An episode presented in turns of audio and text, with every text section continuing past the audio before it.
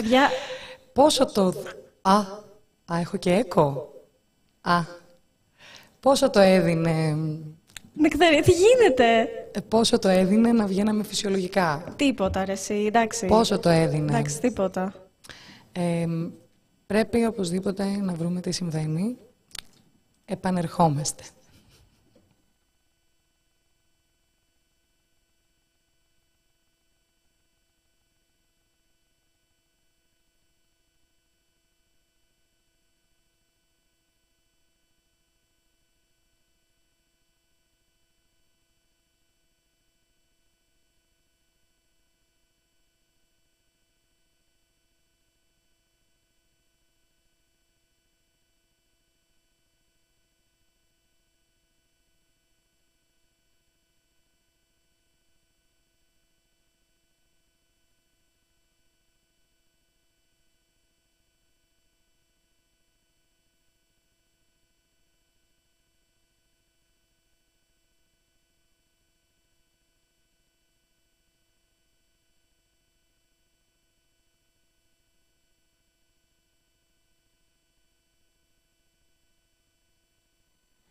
Ένα, δύο, κάπαρο, ενοχλεί.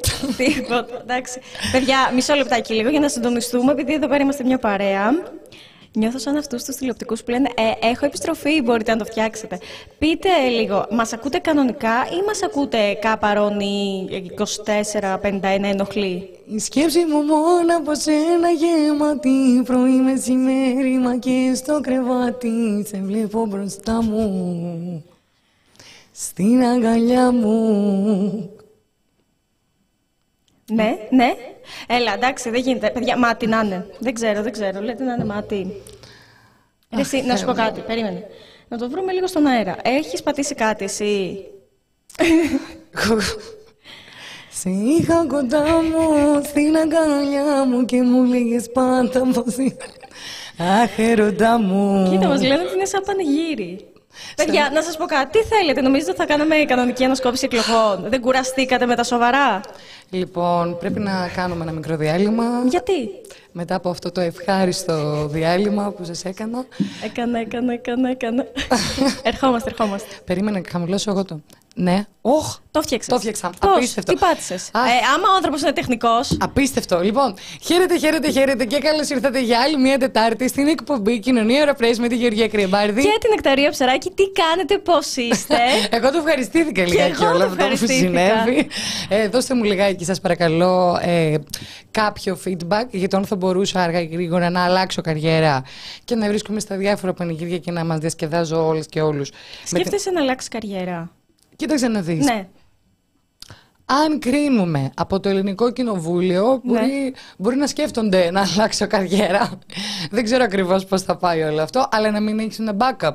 Μάθε τέχνη στην και αν πεινάσεις πιάσ' την. Βέβαια και αυτοί που έμαθαν τέχνη την άφησαν και έπιασαν την πολιτική. λοιπόν, ε, πάμε να δούμε λιγάκι τα... Νομίζω φίλε ότι μπορώ να το κάνω ξανά αυτό.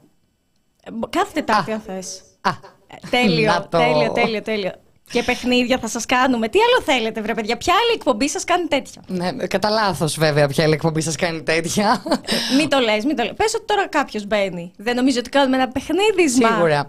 Λοιπόν, ε, έχουμε εδώ πέρα πάρα πολύ κοσμάκι μέσα στο chat μας. Ε, βέβαια, έχουμε, έτσι όπως ξεκινήσαμε πανηγυριώτικα, ο ένας ειδοποίησε τον άλλον, σου λέει εκεί τζέρτζελο γίνεται. Ρε εγώ, μπας και έχει νεκτερή επιστροφή από το δικό σου μικρόφωνο. Δεν ήταν έτσι. Ρε πρέσ που θα μας αφήσετε δύο μήνες μόνους με 62 υπουργούς; Ε, δεν θα σας αφήσουμε δύο μήνες μόνους. Το πρέσ συνεχίζει να λειτουργεί. Το πιθανότερο είναι όμως ότι θα σταματήσουν οι εκπομπές μας σε κάνα δεκαπενθήμερο, να μην ξεκουραστούμε και εμείς τα δόλια λιγάκι. Μπορείτε να βλέπετε κονσέρβα έτσι, την νεκταρία να τραγουδάει. Μμ. Ο Ευτύχης μου λέει να πάω και να μου κάνει δισκογραφία. Ε, θα δούμε, το κρατάω. Ε, βλέπω και άλλο σχόλιο που λέει ότι το δικό μου μικρόφωνο φταίει. Δεν καταλαβαίνω τώρα. Για Όχι, ποιο λόγο όχι. αυτή η στοχοποίηση στο Όχι, πρόσωπό όχι, μου. όχι. Λοιπόν, παιδιά, σήμερα η μέρα είναι Τετάρτη. Είναι μόλις ε, τρεις μέρες από τη γερή καμπάνα που φάγαμε την προηγούμενη Κυριακή. Όλοι περιμέναμε το χάλι. Α, πού είναι τα στοιχήματα; Ε, α, τα στοιχήματα. Ποιος το πήρε; Λοιπόν, περίμενε. Ναι, ναι, ναι. Τα μετρήσαμε με το Θάνο. Λοιπόν, βγήκαμε εγώ και ο Πάνος χαμένοι. Πετύχαμε δύο, δύο εγώ, δύο Πάνος. Και εσύ με το Θάνο τρία και τρία. Το ήξερα. Το Ε, πήρατε εσείς. Ναι, ε, αυτή τη φορά τα πράγματα περιμέναμε να είναι άσχημα, ωστόσο δεν περιμέναμε τόσο άσχημα. Δηλαδή, βλέπεις τώρα, όταν ε, πάντα υπάρχει και χειρότερα. Και σε αυτή τη χώρα λες πόσο χειρότερα μπορεί να πάει. Παιδιά, μαντέψτε. Πάει πάντα χειρότερα και μπορεί να πάει ακόμα χειρότερα. Εγώ πάντως αυτό που ξέρω είναι ότι με πείραξε πολύ περισσότερο. Όλοι είπαν ότι εντάξει, θα ξέραμε από την 21η Μαΐου και τέτοια. Εμένα με πείραξε πολύ περισσότερο αυτό το αποτέλεσμα τώρα. Γιατί; Θα σου πω γιατί. Γιατί πάλι ε, μ, θεώρησα ότι για άλλη μια φορά δεν μπορώ να καταλάβω τον κόσμο. Έλα, βρε νεκτάρια Και- και... κι εσύ. Γλυκό μοθό κορίτσι. δεν μπορώ να εντάξει. καταλάβω τον κόσμο. Εμένα με ενόχλησε πάρα πολύ το γεγονός ότι έχουμε τρία ακροδεξιά, το ένα ναζιστικό κόμμα στη Βουλή. Με ενόχλησε πάρα πάρα πολύ ότι ο Κυριάκος Μητσοτάκης ακόμη και μετά την κτηνοδία της ε, μ, Καλαμάτας εξελέγει με τόσο υψηλό ποσοστό ενώ τα, μ, τα περισσότερα τέλος πάντων στοιχεία που βλέπουν το φως της δημοσιότητας ε, δείχνουν ότι αυτό που συνέβη ήταν αποτέλεσμα της ε, κυβερνητικής πολιτικής. Με στεναχώρησε πάρα πάρα πάρα πάρα πολύ το γεγονός ότι ε, θα έχουμε μια τόσο πώς να το εξηγήσω τόσο αδύναμη αντιπολίτευση δεν μπορούν να κάνουν ούτε καν πρόταση μομφής ε, με στεναχώρησε πάρα ναι, πολύ. αλλά ο Κυριάκος είπε ότι μπορεί να κάνει αντιπολίτευση στον εαυτό του. Αυτό είναι το θέμα, ότι θα έχουμε κυβέρνηση και αντιπολίτευση ένα. M shampoo, M conditioner. Δεν συμφέρει ρε εσύ. Μια χαρά. Να γλιτώνουμε και τα πηγενέλα στη Βουλή. Να πηγαίνουν μόνο ρε παιδί μου αυτοί που είναι ήδη. Να πει τους ΣΥΡΙΖΑ και του Πασόκ τέσσερα χρόνια πάρε μια άδεια. Ξεκουράσου. Και θα κάθω εγώ να κάνω αντιπολίτευση στον εαυτό. Έχουμε και τη ζωή Κωνσταντοπούλου, η οποία λέει ότι κάνει και 100 βουλευτέ και έχει 8. Εκείνη κάνει για 100. Ε, ίδια. Τα άλλα στελέχη λέει κάνει ο καθένας από 20. Καθόλου προσωποκεντρικό κόμμα. Να σου πω Καθόλου κάτι. όμως. Τώρα, εγώ να, να φανώ λίγο η σκληρή της υπόθεσης. Γιατί είσαι και γλυκούλες.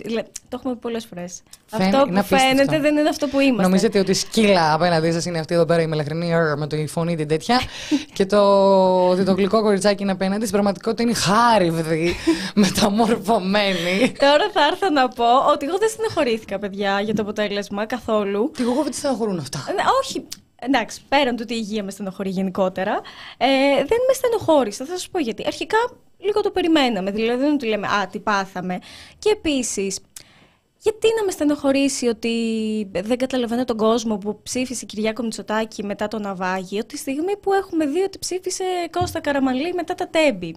Τη στιγμή που βλέπουμε τόσα χρόνια τι γίνεται. Δηλαδή ήταν αναμενόμενο. Για μένα δηλαδή είναι το ίδιο και το αυτό και απλά συνεχίζουμε από εκεί που ήμασταν με χειρότερες συνθήκες. Τρέμω. Αλλά αυτό μας δυναμώνει πιο πολύ και εμείς θα συνεχίσουμε να παλεύουμε. Εμένα γενικά αυτή είναι η, η λογική μου. Εμείς θα συνεχίσουμε να κάνουμε τη δουλειά μας, αυτή που κάνουμε, να ασκούμε κριτική, να παλεύουμε για την αλήθεια και για την ενημέρωση. Ε, μ, έχουμε περισσότερους κινδύνους απέναντί μας. Μα το θέμα ποιο είναι, ρε, εσύ, ότι δεν μπορούμε να κάνουμε, για μένα τουλάχιστον, δεν μπορούσα καν να ψυχολογήσω και το χώρο της κεντροαριστεράς. Τι εννοώ; Θεώρησα ότι εφόσον το αποτέλεσμα της εκλογής του Μητσοτάκη ήταν προδιαγεγραμμένο, τότε οι άνθρωποι θα πάνε στην κάλπη με τη μύτη ανοιχτή. Δεν θα συγχαθούν να βάλουν το ψηφοδέλτιο. Όπως και θα το ονομάσουμε, γιατί έχουν τελειώσει όλα αυτά τα πράγματα. Θεώρησα ότι θα σταματήσουν να ψηφίζουν, για παράδειγμα, ΣΥΡΙΖΑ, οι πολίτες οι οποίοι δεν ήθελαν να ψηφίσουν ΣΥΡΙΖΑ. Εμ, και θα το εξηγήσω. Θεωρώ ότι η πτώση του ποσοστού του ΣΥΡΙΖΑ ήταν ξεκάθαρα διότι όσοι είχαν ψηφίσει ΣΥΡΙΖΑ ε, στο παρελθόν ε, πη- ε, έκαναν αποχή. Δεν πήγαν. Για τους δικούς τους λόγους. Δεν ξαναπήγαν στα χωριά τους να ψηφίσουν, επέλεξαν να μην ψηφίσουν κλπ. Σεζόν κάποιοι, για να το λέμε Μπράβο, και αυτό. σεζόν. Αυτό που έδειξαν όμως τα νούμερα ήταν ότι το ΜΕΡΑ25 για παράδειγμα έχασε. Γιατί οι ψηφοφόροι του πήγαν στο ΣΥΡΙΖΑ. Ωραία. Εμένα μου φαίνεται από άποψη ιδεολογίας τουλάχιστον απίστευτο ότι ένας ψηφοφόρος του ΜΕΡΑ25 θα πάει να ψηφίσει ΣΥΡΙΖΑ.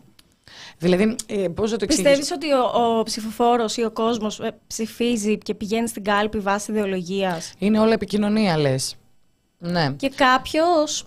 Τι να σου πω, ρε παιδί μου, έχουμε δει τώρα και αυτοαποκαλούμενους αναρχικούς να μην έχουν καμία σχέση με την αναρχία ή οτιδήποτε άλλο. Και ε, τι να σου πω, οτιδήποτε μπροστά στα αφεντικά, τα δικά τους να κάνουν κοκοκό. Έχουμε δει πολλά πράγματα. Ναι. Δηλαδή τώρα τι δηλώνει ο καθένας και τι κάνει στη ζωή του και και και. Είναι αλλού νου παπά Ευαγγέλιο. Και το Μην θέμα- θα ανοίξω το στόμα μου, παιδιά. Μην μου τα κάνετε αυτά. Έχω ρεπορτάζ γράφει ο Τσούκ. Ο Τσίπρας φτιάχνει νέο κόμμα. Ε, αυτό... Φημολογείται αυτό. Φημολογείται όντως. Ναι, ναι, φημολογείται όντως.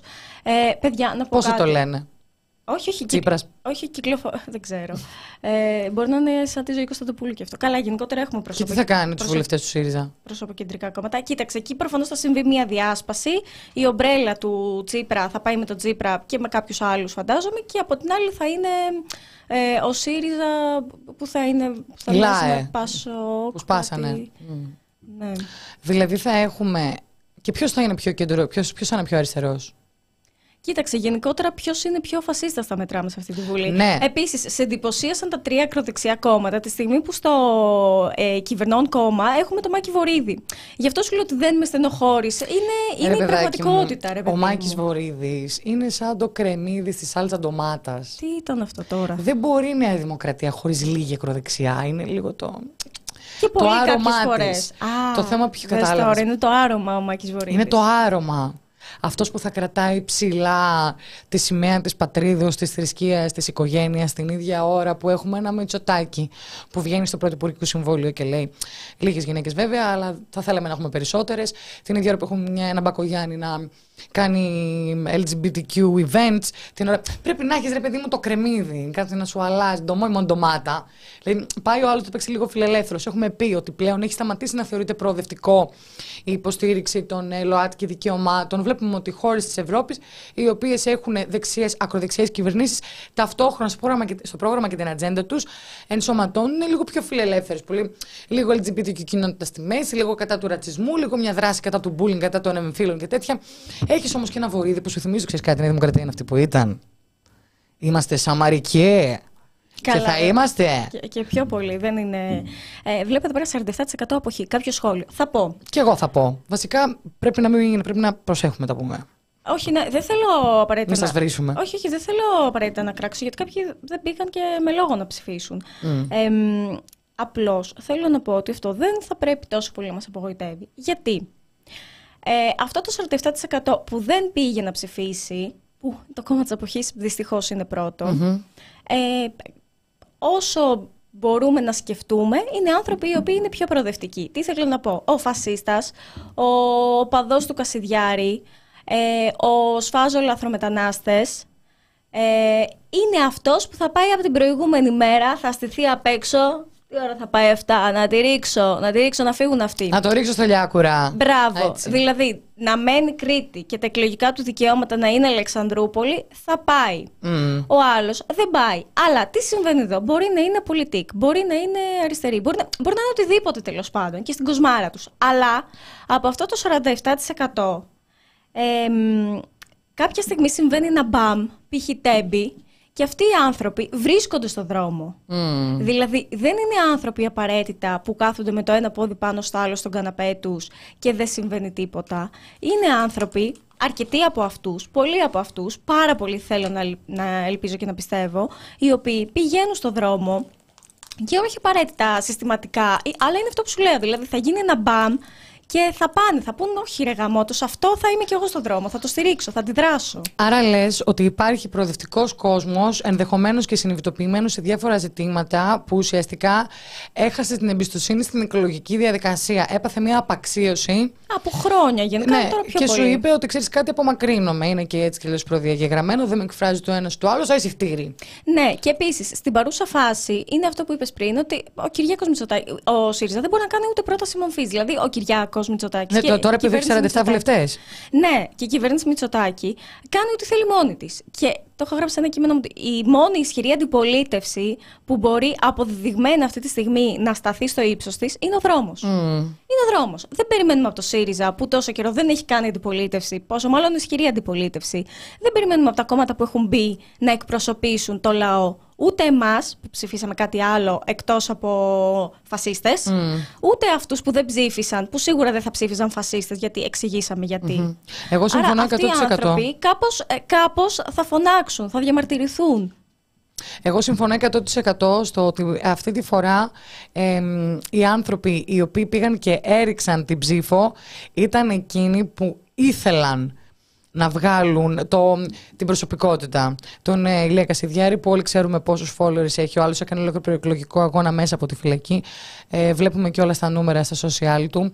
Τι Ε, influencer είναι αυτός, ρε φίλε; είναι. και νομίζω ότι εγώ δεν μπορώ να δεχτώ ότι αυτά τα κάνει μέσα από τη φυλακή. Θεωρώ ότι υπάρχει ολόκληρο επικοινωνιακό τμήμα από πίσω. Και επίσης τα κάνει τρία χρόνια μέσα από τη φυλακή. Δεν είναι ότι... Έχει και δικηγόρους οι οποίοι μπορούν να τα χειρίζονται όλα αυτά τα πράγματα. Ε, εννοείται. Οι άνθρωποι οι οποίοι πήγαν και ψήφισαν ήταν οι άνθρωποι οι οποίοι ήθελαν να ρίξουν ψήφο εμπιστοσύνη στον Ηλία Κασιδιάρη, να βάλουν μέσα τους παρτιάτε. Ήταν οι άνθρωποι οι οποίοι είχαν αρχίσει να απομακρύνονται από τον ορθολογικό λόγο ήδη από την εποχή του κορονοϊού. Οι άνθρωποι οι οποίοι ενδεχομένως να ψήφιζαν ε, νίκη από το 19 ήδη.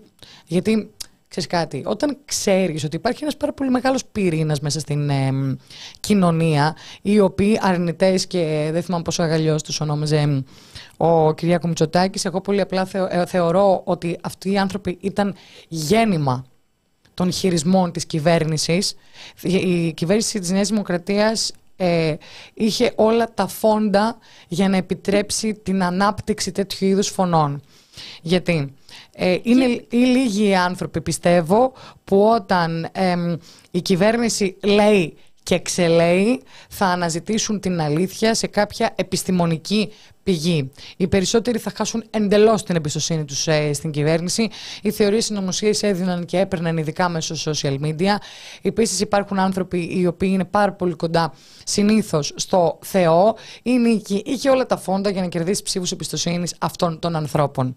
Ταυτόχρονα, θα το πω και δεν με ενδιαφέρει καθόλου. Από την πρώτη στιγμή πίστεψα ότι δεν πολεμά τον ναζισμό με αποφάσεις του Αριού Πάγου.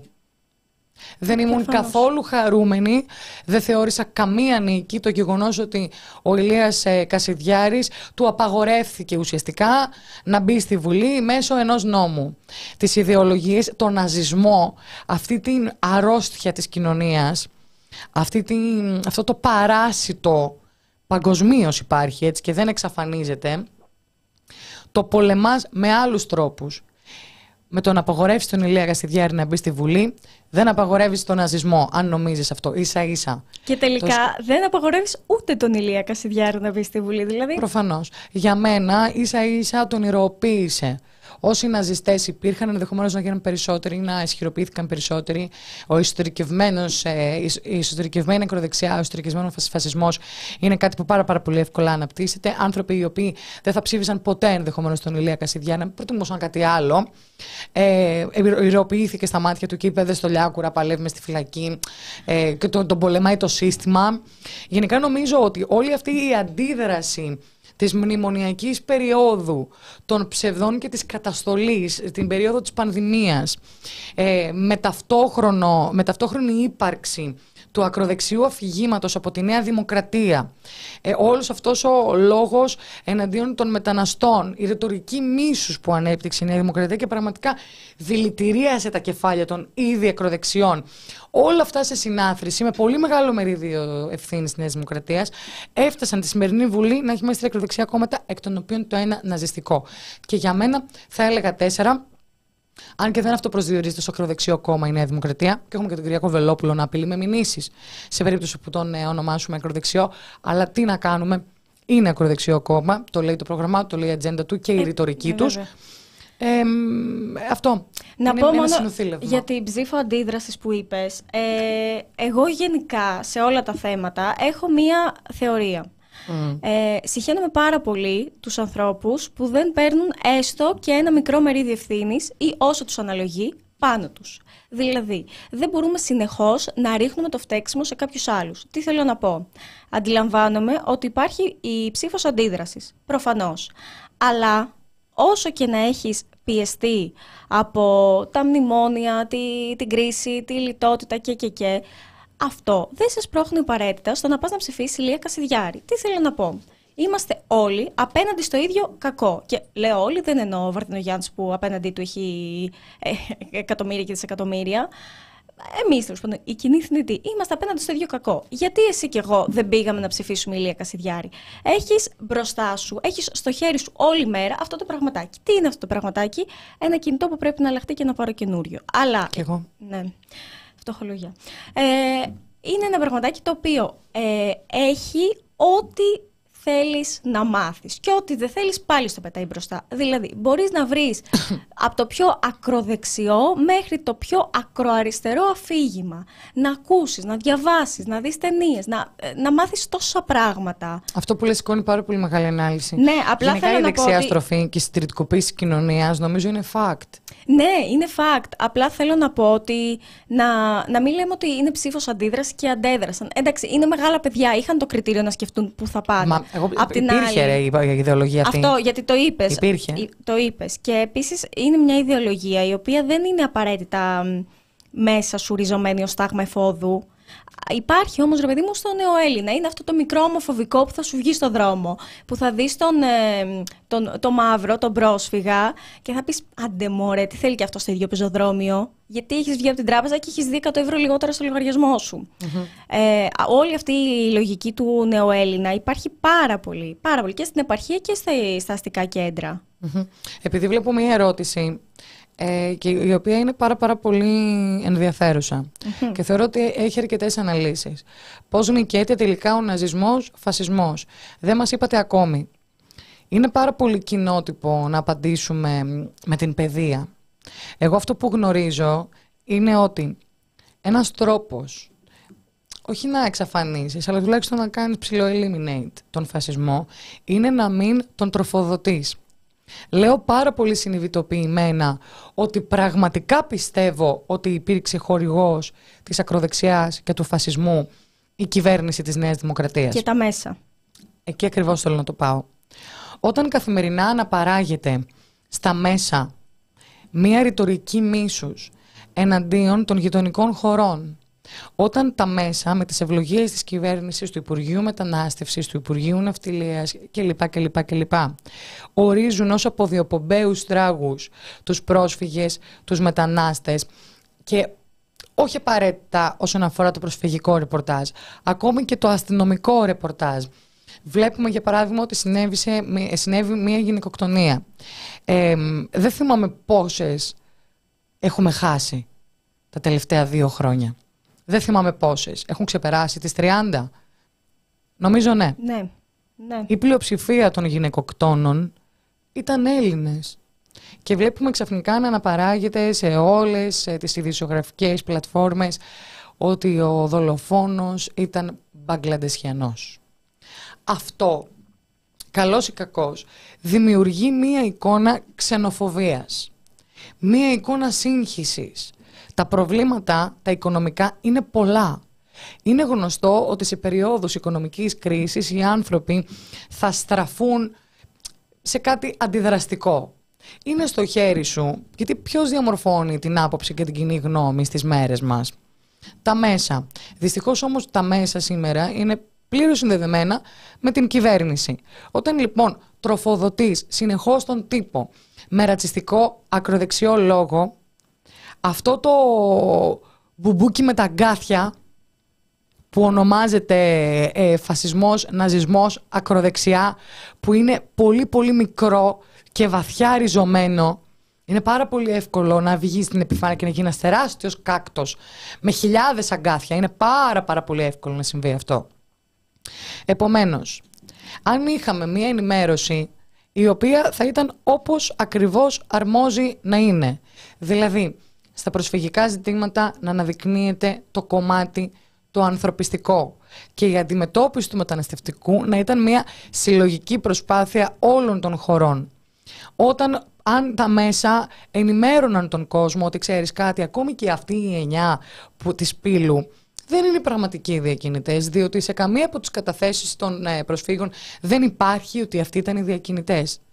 Τότε ο κόσμος θα, σταμάτησε, θα σταματούσε να έλεγε «Α, οι βρωμολάθρο που τους φέρνουν ε, αντι, Αντιθέτως, αυτό που συμβαίνει σήμερα είναι να ονομάζουμε οι αδίστακτοι δουλέμποροι. Ενώ γνωρίζουν και οι ίδιοι οι ρεπόρτερες ότι αυτή η εννιά δεν είναι οι αδίστακτοι δουλέμποροι, απλώς είναι κυβερνητική γραμμή. Λειτουργεί και πάρα πολύ υπόγεια όλη, όλο αυτό το σύστημα ε, που θέλει να ποτίσει τα κεφαλάκια των ανθρώπων. Θα πω τη γνώμη μου μόνο. Βλέπω ένα σχόλιο, τσάκω ένα dislike. Μάλλον πήραμε ένα dislike για τον όρο γυναικοκτονία. with Πρώτη love. φορά παίρνουμε dislike. Άστο να νιώσει σημαντικός. Ευχαριστούμε. Νιώσω- Πάμε παρακάτω. Νιώσω σημαντικός. Άστο να νιώσει σημαντικός. Αυτό, μην το, μην το σχολιάσουμε Όχι, άλλο. αυτό ήθελα Το να είδα πω. κι εγώ. Α, Ήθελα απλά να το διαβάσω για να του πω νιώσω σημαντικός. Λοιπόν, εμ, Είναι το πρώτο μας dislike. Ευχαριστούμε. Λοιπόν, εμ, ήθελα να πω ότι το είχα πει και στο live που είχαμε ε, την Κυριακή, ε, το οποίο γενικότερα είναι, ήταν και live μετάδοση των εκλογών και των αποτελεσμάτων κλπ. Αλλά εμ, Τη βλέπω, ναι. Ε, αλλά μπορείτε να το ξαναδείτε, γιατί είχαμε βασικά συζητήσεις κάθε μισάωρο με επιστήμονες, αναλυτές που άλλαζαν, οπότε έχει πάρα πολύ ενδιαφέρον, θεωρώ. Ε, κάτι που είπα είναι ότι ε, είχε λίγο πριν τις εκλογές, μια-δυο μέρες πριν τις εκλογές, στο δελτίο ειδήσεων του Sky, η Ακοσιόνη, εκεί πέρα κάτι χαρτιά μπροστά της και έλεγε κάποια ανέλεια, κάποια σενάρια εκλογών. Και έλεγε, για παράδειγμα, φανταστείτε να μπαίνει ένα ακόμα μικρό κόμμα στη Βουλή. Για παράδειγμα, οι Σπαρτιάτες. Πάρτε Δηλαδή, πρέφα. Από όλα Έστω. τα μικρά κόμματα, να σκέφτηκαν οι Σπαρτιάτες. Και πέραν του τι έγινε Συγγνώμη γι' αυτό. ναι. Νόμιζα αυτό το σήκωνε, φαντάζεσαι. Συγγνώμη γι' αυτό, Έλα. παρακαλώ.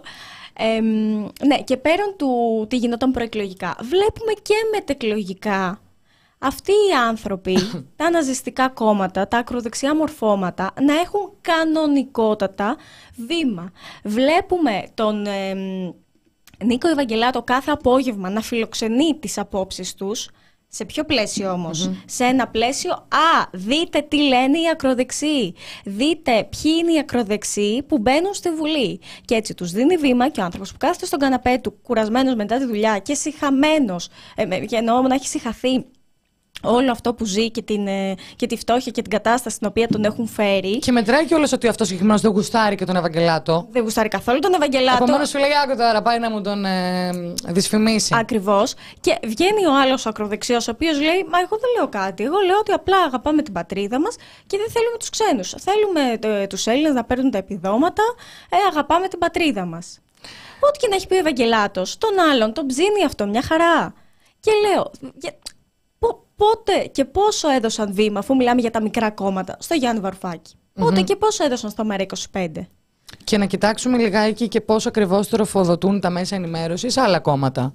Γιατί το έχεις γράψει και πάρα πολύ ωραία στο άρθρο σου. Η ζωή Κωνσταντοπούλου είναι μια πολιτικός η οποία ε, έστρεψε πάνω της όλα τα φώτα της δημοσιότητας με τον αντισυστημικό αντιδραστικό λόγο της Λαϊκίστικος. Λαϊκίστικος. στο, ε, εγώ αναφέρομαι για τότε που άφησε τη θέση της. Και εγώ αυτό το εκτιμώ, έτσι, και οφείλω να το αναδεικνύω. Δεν καθορίζεται όμως η πολιτική καριέρα κάποιου από μία στιγμή. Εγώ θεωρώ ότι και δεδομένου ότι είναι βουλεύτρια πλέον, προφανώς και θα δέχεται την κριτική, έτσι. Η ζωή Κωνσταντοπούλου ήταν μια γυναίκα η οποία είχε δεχτεί απίστευτες πιέσεις, απίστευτο... εμ, ε, θε- θεωρώ ότι ήταν έως και εξευτελιστική καμιά φορά ο τρόπο, ε, ο εξευτελιστικός ο τρόπος τον οποίο της- την αντιμετώπιζαν τα μέσα. Ήταν δολοφονία χαρακτήρων. Εντελώς. Ε, ε, δεν μπορούμε να μην πούμε ότι εργαλειοποιήθηκε αυτό το πράγμα από την ίδια. Και πολύ καλά έκανε έτσι, γιατί εν τέλει βγήκε, δες, από τα μέσα, τα οποία ξαφνικά σταμάτησαν να τις κάνουν πιεστικές ερωτήσεις. Και τις έκαναν καρδούλες. Ακριβώς. Δεν ακούσαμε μία τοποθέτηση περί προγράμματος. Ακούσαμε για διαγραφή του χρέους, χωρίς ωστόσο ουσιαστικά επιχειρήματα. Δεν ξέρω κατά πόσο οι άνθρωποι που ψήφισαν ζωή Κωνσταντοπούλου, γιατί όπως είπαμε και νωρίτερα, ξεκινάμε στη βάση ότι δεν κάνουμε πια πολιτική, κάνουμε επικοινωνία. Δεν ξέρω αν οι άνθρωποι που ψήφισαν ζωή Κωνσταντοπούλου την ψήφισαν πραγματικά για το πρόγραμμά της. Διότι αν έκαναν τον κόπο, δεν θα έβλεπαν ότι δεν υπάρχει κάποιο πρόγραμμα. Δηλαδή, όλος αυτός ο λαϊκίστικος τρόπος, μηδενικές. δηλαδή, εγώ πιστεύω ότι πραγματικά ε, β- ε, τα μέσα ε, σε συνεργασία με την κυβέρνηση ήθελαν η ζωή Κωνσταντοπούλου να πάρει ενδεχομένως τους ψήφους του Γιάννη Βαρουφάκη. Που οφείλουμε να αναγνωρίσουμε ότι ο Γιάννης Βαρουφάκης είχε πρόγραμμα. Κατά τη γνώμη μου, ο λαός το απέρριψε. Δεν άρεσε. Αλλά είχε Δεν πρόγραμμα. άρεσε. Ναι, ο λαός είπε ότι ξέρεις κάτι. Αυτά που λες δεν τα θέλω. Ρίξει τώρα και αγώνες. Δεν είμαστε σε φάση. Ο λαός έκανε την επιλογή, την ακροδεξιά επιλογή του. Και έτσι, οκ. Όμως πρόγραμμα υπήρχε. Και μπορείς να πεις ότι ο Γιάννης Βαρουφάκης πραγματικά λοιδορήθηκε από τα μέσα ενημέρωσης. Εμφανίστηκε ελάχιστες φορές. Και μάλιστα όταν εμφανιζόταν, είχε την ευκαιρία ελάχιστες φορές να απαντήσει. Τον ρωτούσαν ηλίθια πράγματα. Το πρόγραμμά του λοιδορήθηκε. Ακούγαμε συνεχώς για μια Δήμητρα και η πλειοψηφία του κόσμου το μόνο που ήξερε είναι ότι η Δήμητρα, Δήμητρα κακό, αλλά δεν ξέρω τι είναι. Νόμισμα.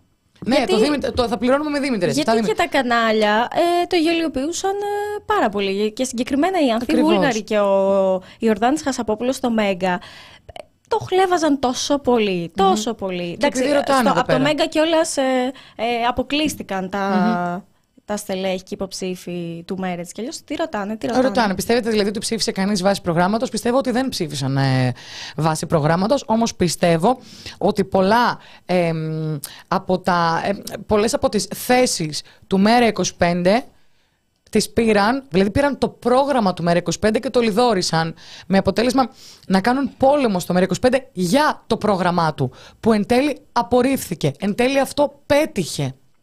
Πέτυχε. Πι- Δεν ξέρω αν πίστηκε ο κόσμος ότι το πρόγραμμα του ΜΕΡΑ 25 δεν είναι καλό και δεν το βάλει στη Βουλή ή αν πέτυχε. Ωστόσο, αυτό συνέβη. Ο Επί- Γιάννης Βαρουφάκης απορρίφθηκε για το πρόγραμμά του. Δίνουμε το παράδειγμα. Μην γίνουμε σε 20. Δίνουμε το παράδειγμα του Γιάννη Βαρουφάκη, επειδή ήταν ένα κόμμα το οποίο ήταν στη Βουλή, Ναι. ανήκει στα μικρά κόμματα ε, και ξαφνικά βλέπεις άλλα κόμματα να ξεπηδούν. Εν τω μεταξύ, είναι απίστευτο αυτό το πράγμα. Δηλαδή, σηκώνει ο άλλος από τη φυλακή ένα τηλέφωνο, λέει στηρίζω Σπαρτιάτες και εκεί που είναι στο 0,00 κάτι, μπαίνει Βουλή με πόσο μπαίνει. Μα είδες ότι έγινε και προεκλογικό στους αγώνες, έτσι. Δηλαδή, δίπλα στις αφήσει με τους Σπαρτιάτες είχαν βάλει κι άλλη αφίσα. Ο Ηλίας Κασιδιάρης στηρίζει Σπαρτιάτες. Ήταν μαζί αυτό. Γενικά, ο Ηλίας Κασιδιάρης, εγώ ξέρεις, ήθελα να πω αυτού και βγαίνει. Γιατί ε, είδαμε όλη την ανακοίνωση που έβγαλε μετά την εκλογή των Σπαρτιατών, μέσα από τη φυλακή με τον μπλουζάκι Σπαρτιάτες, θυμίζοντάς μας ότι όπου να είναι βγαίνει από τη φυλακή και θα επιστρέψει στους εθνικούς αγώνες. Ε, και ο κύριος Στίγκας, ο, ε, ο πρόεδρος, ο επικεφαλής του κόμματος των Σπαρτιατών, τον ευχαρίστησε. Ε, επίσης, βάσει νόμου, μπορεί να διεκδικήσει την, ε, μ, με όρους τέλος πάντων ε, γενικότερα απόλυσή του, ε, αρχές του 24, το φεβρουαριο Αλλά έχω την αίσθηση ότι θα το επιχειρήσει και νωρίτερα. Δεν ξέρω ίσως με ποιο τρόπο, με, ποια, με ποιο παραθυράκι από τα δικαιώματα και τις υποχρεώσεις που δίνονται. Λοιπόν, δεν έχουμε πει καθόλου ευχαριστώ για χρήματα. MP Question Beat. Εμείς σας αγαπάμε έτσι κι αλλιώς με καρδούλες. Ευχαριστούμε πάρα πάρα πολύ. Και το μαράκι μας στέλνει 5 δολάρια, άρα πάλι εξωτερικό. Ξενιτευτήκαμε. Αγωνιστικούς χαιρετισμούς χωρίς και συνεχίστε δυνατά. Ευχαριστούμε πάρα πολύ. Επίσης βλέπω ένα σχόλιο να αλλάξω καφέ. Παιδιά, ε, πραγματικά το λέμε γενικότερα εδώ πέρα ότι πρέπει να αλλάξουμε καφέ και με συγχωρείτε πάρα πολύ, ίσως είναι αντιαισθητικό που πίνω καφέ, αλλά ε, παιδιά είμαστε πάρα πολύ κουρασμένοι. Είμαστε πάρα πολύ κουρασμένοι. Και θέλω να πω και κάτι για το, μ, ε, για το ringtone μου, δεν είναι ότι καλύτερο. Γιατί ακούει το είδα, το διάβασα ότι τους πήγε χρόνια πίσω. Εγώ πρέπει να ξέρετε ότι είμαι πάρα πολύ μεγάλη φαν του παραπέντε. Είμαι η κλασική που βλέπω παραπέντε ευτυχισμένη μαζί στο τέρι μου κλπ. κλπ. Στο repeat χιλιάδες φορές. Και όταν το άκουσα πέρυσι το καλοκαίρι στην Κρήτη, ε, προ- έστειλα, μου έστειλαν ήχο με Bluetooth. Είχα να το κάνω πάρα πολλά χρόνια. Πώς vintage yes σας δίνω ξαφνικά. Και το έβαλα. Η Ζουμπουλία το είχε πάρα πάρα πολύ σωστά. Και πάρα πολύ ακόμη το είχαν. Ε, μ, Βλέπω ένα σχόλιο, λέει, αν έλεγε ο Κασιδιάρης Κωνσταντίνος Πουλής, θα έβγαινε ο Πουλής π.χ. Ναι, παιδιά, έχει Ναι, είναι αλήθεια. influence. Εδώ Αλλά- δεν ξέραμε ρε παιδιά τον ε, πρόεδρο του, των Σπαρτιατών. Ναι. Ήξερες το Βασίλη το Στίγκα. Μα δεν είχε γραφεία. Παιδάκι μου και εγώ να ήμουν εκεί πέρα. θα με βγάλανε, θα με βγάζανε. Παιδιά, πέραν του ότι δεν είχε γραφεία, ε, έμπαινε στο site να δεις το. Δύο πράγματα θα σχολιάσω. Να δεις τις θέσεις και έλεγε ε, είναι υποκατασκευή, θα ανέβουν τέλος πάντων. Δεν είχαν ανέβει θέσεις. Και επίσης ε, με το που έμπαινε στο site πάνω-πάνω με τεράστια, bold, κόκκινα γράμματα, τεράστια. Ελλάς! Όχι, όχι. Έλεγε ότι ε, προσοχή, δεν ε, βάζουμε σταυρούς, ρίχνουμε απλά το ψηφοδέλτιο. Δηλαδή, σου λέει, είναι τόσο χαζοί αυτοί που μας ψηφίζουν που δεν θα το ξέρουν. Αυτό το έλεγανε και ο Μητσοτάκης στους, ε, στους ψηφοφόρους του. Δεν έχεις το βίντεο που ήταν κάπου με την τώρα. Με την τώρα. Ναι, ρε και παιδί μου, φώναζε, άλλο αυτό. Τα ψηφοδέλτια πες να πετάξω τα παλιά τους με καινούρια. και λέει, να πετάξετε τα ψηφοδέλτια και μετά λέω, ωραία. Ε, Παιδιά, τώρα που ευχαριστούμε πάρα πολύ τον κύριο Υπουργό Άδωνη Γεωργιάδη, ένα, σε άλλο Υπουργείο τώρα, ψυχούλες μου, τι έχετε να πάθετε με ένα Υπουργείο Εργασίας, Αχ, ψυχούλα. Λοιπόν, ευχαριστούμε. Είμαι τόσο χαρούμενη που πάρα για άλλη μια πολύ. φορά έχουμε παρέα τον Υπουργό μαζί μας. Ναι, ναι, συγκίνηση, γιατί και τώρα, παρά τις, τε- τις τεράστιες υποχρεώσεις του, βρίσκει λίγο χρόνο, ξεκλέβει και έρχεται στην εκπομπή μας. Και ήταν σήμερα πάρα πολύ αστείος ο τίτλος, ε, δεν ξέρω αν το είδατε, ε, που τη στήριξη του στον πουλί δίνει ο Άθρης Γεωργιάδης. Εννοούσε το σταμάτη. το σταμάτη που λέει, αλλά ήταν πάρα πολύ αστείο για εμάς. Ε, μ, λέει το ΜΕΡΑ25 έκανε και αυτό λάθη. Παραδείγματος χάρη ο Έντμαν που είπε για κλειστές τράπεζες. Απλά, κοιτάξτε να δείτε. Έκανε, δεν έκανε λάθη το ΜΕΡΑ25. Ε, είναι, ρε παιδιά τώρα, είναι το μοναδικό κόμμα και το, και το εννοώ αυτό που το κρίνουμε με βάση το πρόγραμμά του, λες και θα κυβερνήσει αύριο. Δηλαδή τα λάθη του προγράμματος Νέας Δημοκρατίας και του ΣΥΡΙΖΑ γιατί δεν του κόστησαν; Και επίσης, ε, λέτε για κλειστές ε, τράπεζες. Αυτό που περιγράφει η Ζωή Κωνσταντοπούλου για τη διαγραφή του χρέους, θα σας πω κάτι. Δεν μπορεί να γίνει όπως το περιγράφει. Έλα, εγώ, γιατί; Δεν μπορεί μια επιτροπή που η ίδια έχει επιτροπή. ιδρύσει, έχει βγάλει δύο πορίσματα. Είναι από στο. Μη βιώσιμο και. Και παίρνουμε αυτά τα δύο πορίσματα και πάμε, τους λέμε να. Τι, τόσα χρόνια τι, τι κάνανε οι άλλοι, εδώ είναι. Έλα, delete και σβήνεται το χρέος και όλα με λίγα άλλα. Ναι, δεν δουλεύει ακριβώς έτσι. Ε, και είναι εφικτή η διαγραφή χρέους, έχει συμβεί και σε άλλες χώρες. Ε, απλά για να γίνει διαγραφή χρέους απαιτείται κάτι σημαντικό ε, για το οποίο η κοινωνία μας σίγουρα δεν είναι έτοιμη, γι' αυτό και απέρριψε το πρόγραμμα του Γιάννη Βαρουφάκη. Απαιτείται ρήξη. Mm. Ε, οπότε, αν η Ζωή Κωνσταντοπούλου ήθελε να πει την αλήθεια και πραγματικά να μιλήσει για διαγραφή χρέους, θα έλεγε ένα πρόγραμμα το οποίο δεν θα άρεσε. Και πάλι θα το απέρριπταν. Γιατί δεν θα πήγαινε καλά με τις τράπεζες. Και επειδή θέλω να είμαστε πάρα πολύ δίκαιοι ε, και δικές, είμαστε σε αυτή την πρέπει να πιάσουμε και το κουκουέ. Το ΚΚΕ είναι ένα κόμμα που από την πρώτη στιγμή που αυξήθηκε το ποσοστό του αντιμετώπισε αυτή τη συνθήκη με μια υπέρμετρη χαρά η οποία δεν άρμοζε στο πάρα πολύ δυστυχές γεγονός της σχεδόν αυτοδύναμης κυβέρνησης Δημοκρατίας με απλή αναλογική. Και όταν λέμε, Λίγο έλειπε. Όταν λέμε χαρά, εννοούμε χαρά, όχι αστεία. Πανηγύρια, δρόμους, κόρνες, κόκκινα, σημαίες. Επίσης, το, το, η άνοδος ε, του ποσοστού του κουκουέ δεν ξέρω κατά πόσο οφείλεται στο ότι πραγματικά αυξάνονται οι άνθρωποι που πηγαίνουν πιο κοντά στο κομμουνιστικό κόμμα. Ενδεχομένως... Ο κόσμος δεν πιστεύει στον κομμουνισμό; Δεν ξέρω αν πιστεύει ή δεν πιστεύει. Υπάρχουν πάρα πολλοί που πιστεύουν στον κομμουνισμό. Αυτό όμως που θέλω να πω είναι ότι θα ήταν πάρα πολύ μεγάλη παράληψη να μην πούμε ότι ενδεχομένως οι εμφανίσεις του συμπαθέστατου κυρίου Κουτσούμπα ε, στο Λούμπεν, στη Ναταλία Γερμανού, στο Pride και σε πάσης φύσεως συστημικά και μη μέσα, για τον κύριο Κουτσούμπα, δινόταν φωνή από την ψηλοαπολιτικ μεριά της ιστορίας. Τι εννοώ, μεσημεριανάδικα, ε, σατυρικές εκπομπές, ε, Καλός κακός, έχει προωθηθεί ο κύριος Κουτσούμπας. Το τροφοδοτούσε κιόλας. Και να πω κάτι, ένα μικρό σχόλιο. Δεν θεωρώ το τροφοδοτούσες και εμένα. Δηλαδή, όντως πιστεύω ότι είναι αυτός ο λαϊκός τύπος. Μπορεί να είναι. Το θέμα είναι ότι πρέπει και εκείνος να αναγνωρίζει και το αναγνωρίζει διότι δέχεται και εμφανίζεται ότι η ψήφος εμπιστοσύνη στο ΚΚΕ ε, παρουσίασε μία άνοδο εξαιτίας της επικοινωνίας. Για εμένα, για παράδειγμα, ε, μου φαίνεται τελείως απίθανο άνθρωποι οι οποίοι ε, ψήφισαν και ε, ήρθαν πιο κοντά στο κουκουέ να κάτσαν και να διάβασαν τις θέσεις του κουκουέ. Είναι πολύ δύσκολο. ταυτόχρονα πιστεύω ότι ένα, ένα μερίδιο της ψήφου στο κουκουέ ενδεχομένως να ήταν η απογοητευμένη του ΣΥΡΙΖΑ, η, η, ο Μπαρουφάκης, αλλά, αλλά, οι νέοι, αλλά αριστεροί. Κατάλαβες; Αυτό. Να πω κάτι σχετικά με τον κύριο Κουτσούμπα. Ζαραλίκος που μας γράφουν. Γιατί έχουμε δει πάρα πολλές. Ε, ε, α, η Έλλη μας σχολίασε κάτι. Αυτό δεν είναι κακό, ωστόσο έφερε κοντά, ωστόσο, έφερε κοντά τους απολιτίκ με τις αριστερές ιδέες. Ωραία. Τώρα, το τι είναι αριστερή ιδέα στην ουσία και το τι ξέρει ο κόσμος και από ιδεολογίες και, και εκεί είναι μια μεγάλη συζήτηση γενικότερα. Δεν θα πω ότι το Λούμπεν είναι μέγα χορηγό του ΚΚΕ. Το Λούμπεν είναι μια ιστοσελίδα η οποία βγάζει αστεία και ως εκεί δεν θεωρώ ότι ε, εσκεμμένα τροφοδοτικά. Απλά, απλά πουλάει στο Λούμπεν ο Κουτσούμπας. Να πούμε... Και ο, το, ο Κουτσούμπας ε, ναι, είναι πουλιέται από το Λούμπεν. Ακριβώς. Ναι, ναι, είναι αμφίδρομο. Ε, να πω μόνο για τις εμφανίσεις των ε, πολιτικών σε YouTubers. Είδαμε τον ε, Κυριάκο Μητσοτάκη στη Νεφέλη Μεγ, που δεν ήταν συνέντευξη κατ' εμέ, ήταν συζήτηση. Μιλούσαν δύο δεξιοί άνθρωποι. Νεφέλη Μεγ κατάφερε να κάνει τον Κυριάκο Μητσοτάκη να μοιάζει αριστερός. Νεφέλη, μπράβο. Θεά. Θεά. Ε, είχαμε ε, Αλέξη Τσίπρας σε Ζωέ Πρέ.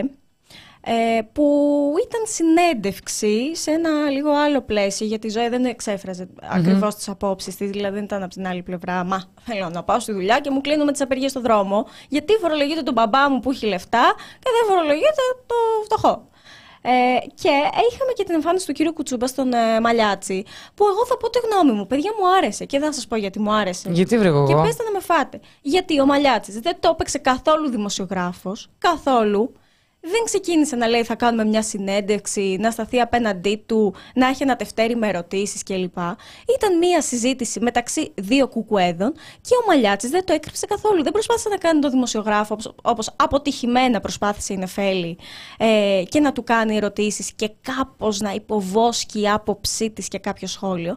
Ήταν ένας άνθρωπος, ο Μαλιάτσης, ο οποίος ο ένας ε, έραβε, ο άλλος έδαινε, πώς τη λέει τέλος πάντων, πώς το λέει το ρητό, ε, συμπλήρωνε τον κύριο Κουτσούμπα, έλεγε εκείνος τις απόψεις του, που, που ήταν ίδιες με τον κύριο Κουτσούμπα και ήταν μια συζήτηση. Θέλω να πω ότι υπό αυτό το πρίσμα μου άρεσε ότι δεν κορόιδευε κανένας κανέναν, δεν υπήρχε σοβαροφάνεια. Α, ήρθε ένας πολιτικός ε, να, να μιλήσει σε ένα YouTuber. Ήταν, ήταν συζήτηση. Και εμένα αυτό μου άρεσε. Νεφέλη, λυπάμαι, απέτυχες. Απέτυχες. Και υπάρχει και ένα πάρα πολύ ωραίο σχόλιο. Δεν είναι όλα συνωμοσίες.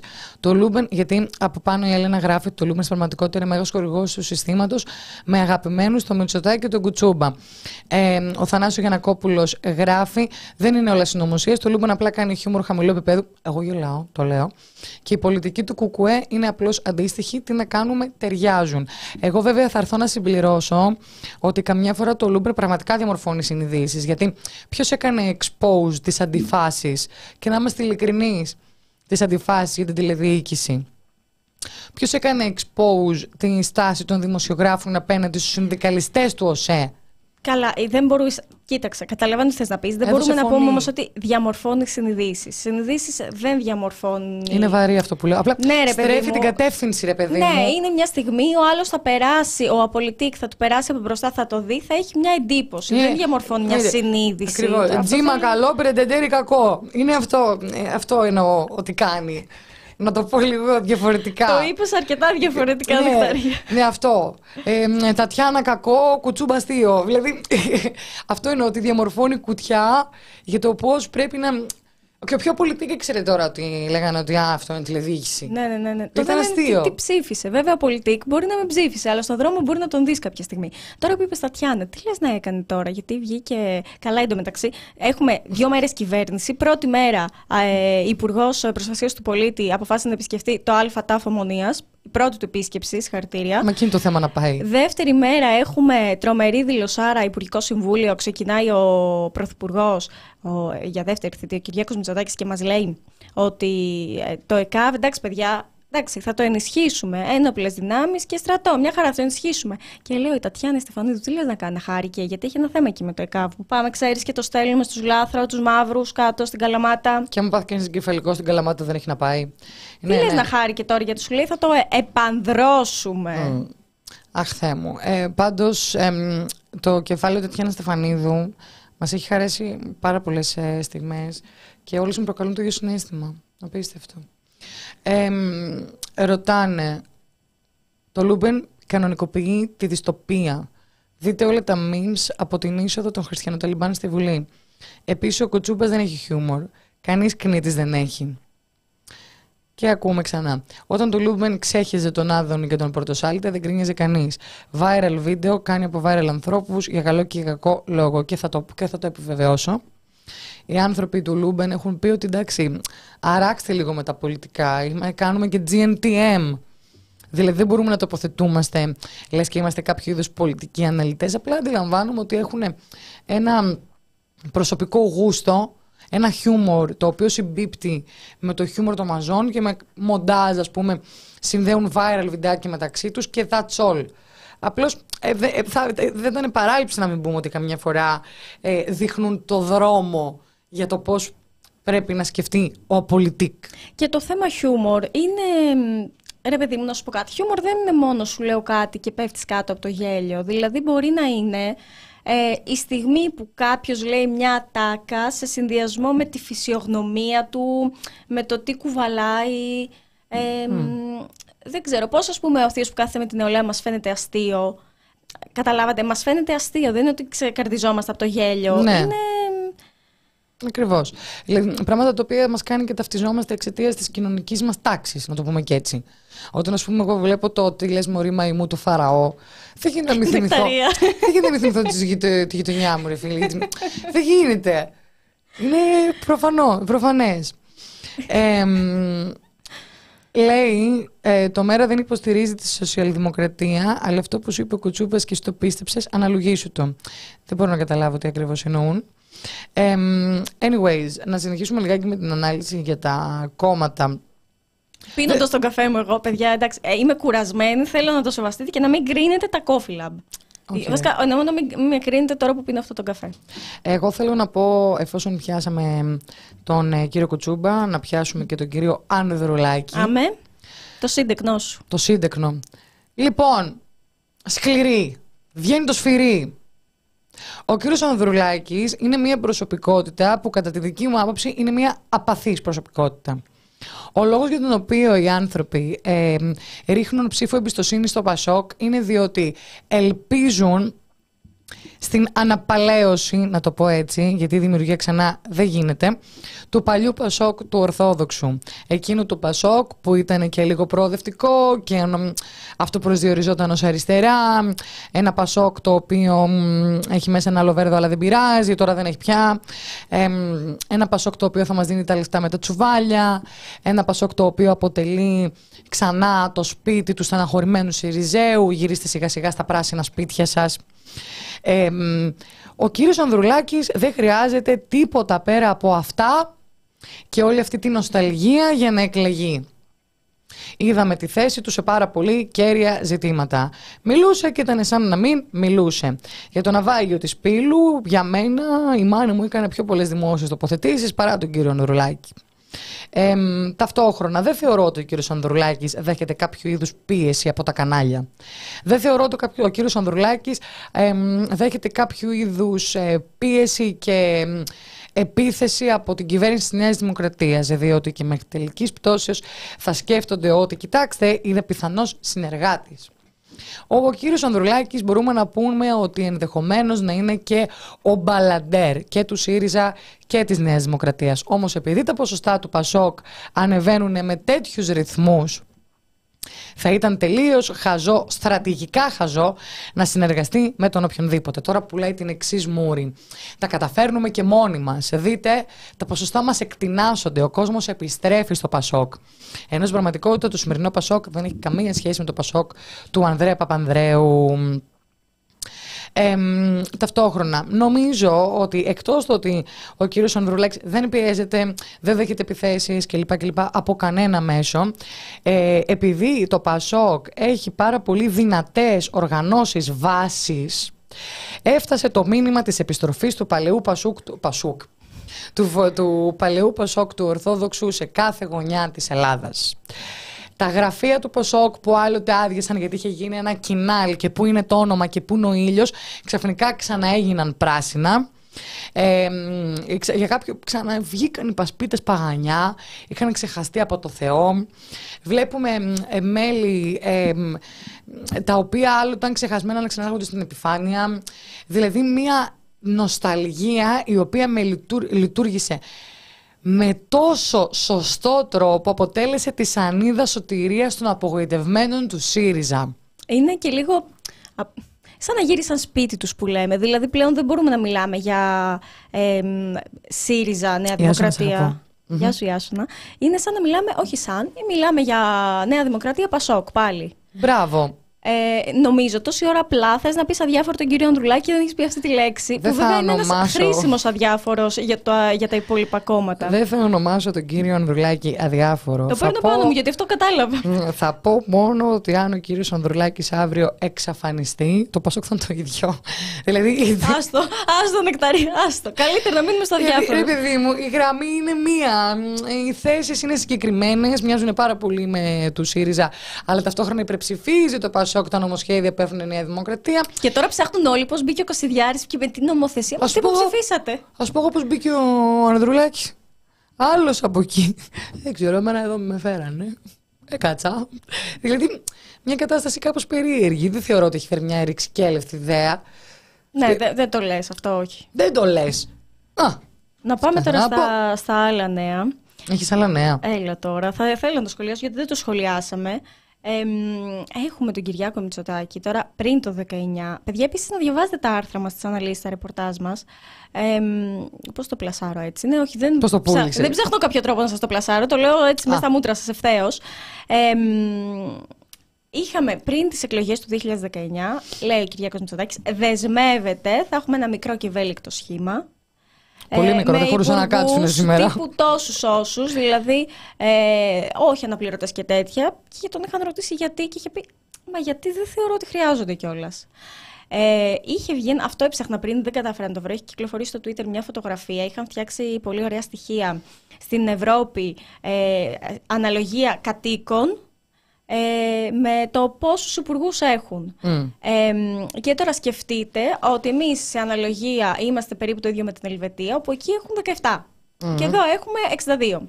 Και ποιο είναι το θέμα; Είχαμε 59 στο προηγούμενο υπουργικό σχήμα. Μμ. Και είχε πει ο Μητσοτάκης, και φυσικά είχαμε ελάχιστες γυναίκες. Και είχε πει, γιατί θυμάστε, είναι που δεν έβρισκε. Ε, οριακά δεν μας είχε πει ότι, είναι, ότι είμαστε στις κουζίνες μας. Και είχε δεσμευτεί, στο επόμενο παιδιά θα προσπαθήσω, θα έχω δεσμεύομαι περισσότερες γυναίκες. Κυριάκο, μπράβο, δεν ξέραμε ότι εννοούσες ότι θα έχουμε ε, 15 γυναίκες στους 62. Δεν καταλάβαμε ότι αυτό εννοούσες. Κάτι και για τους αναπληρωτές δεν έλεγε ότι είναι άχρηστη. Πάρα πολύ. Ναι, άλλο αυτό. Ε, τόσο προσπάθησε, τόσο μπόρεσε. Ε, μ, και να πω κάτι. Άξιο, δεν σε κάνει το φίλο. Προφανώς υπάρχουν άξιες γυναίκες, προφανώς υπάρχουν άξιοι άντρες. Αλλά δεν μπορούμε να δεχτούμε ότι από όλους αυτούς είναι άξιοι άντρες και βρήκε μόνο αυτές τις άξιες γυναίκες. Όχι, Κυριάκο μου, θέλω να προσπαθήσεις λίγο παραπάνω. Βάλτε τα δυνατά σου. Και επίσης, ρε παιδιά, ε, ρε παιδιά, εσείς στα μέσα.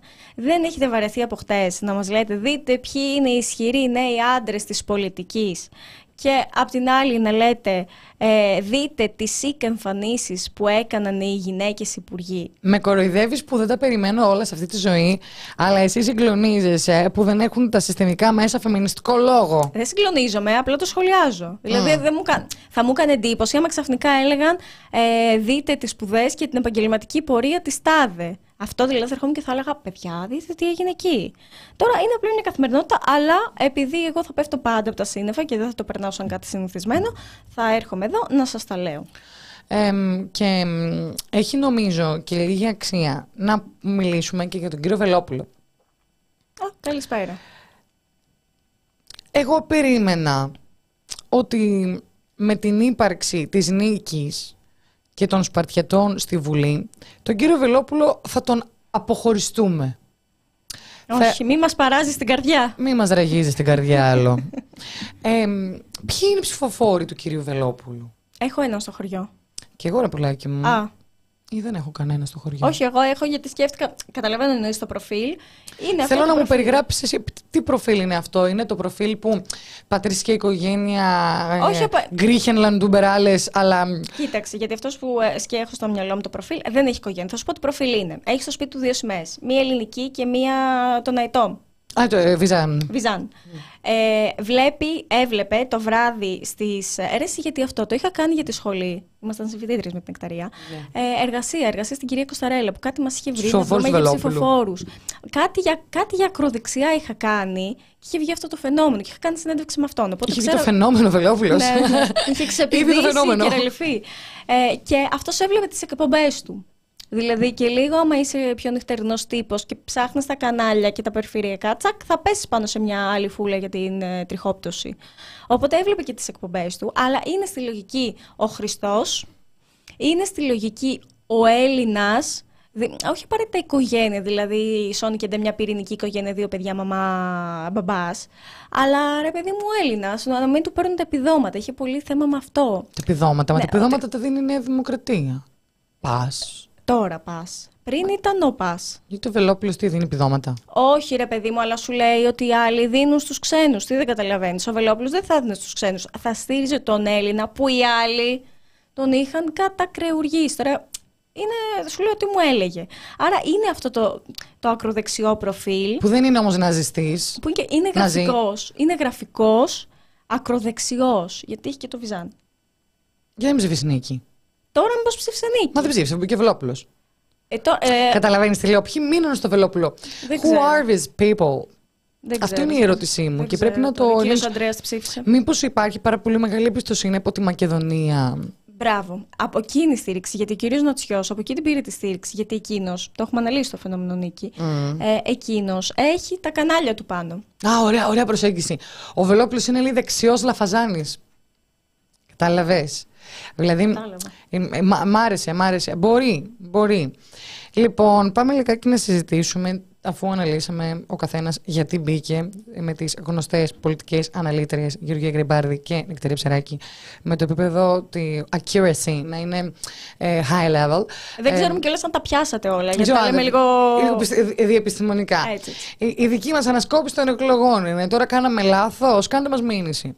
Ε, θέλω να μου πεις πώς ακριβώς σου φαίνεται ότι θα εξελιχθεί η επόμενη τετραετία.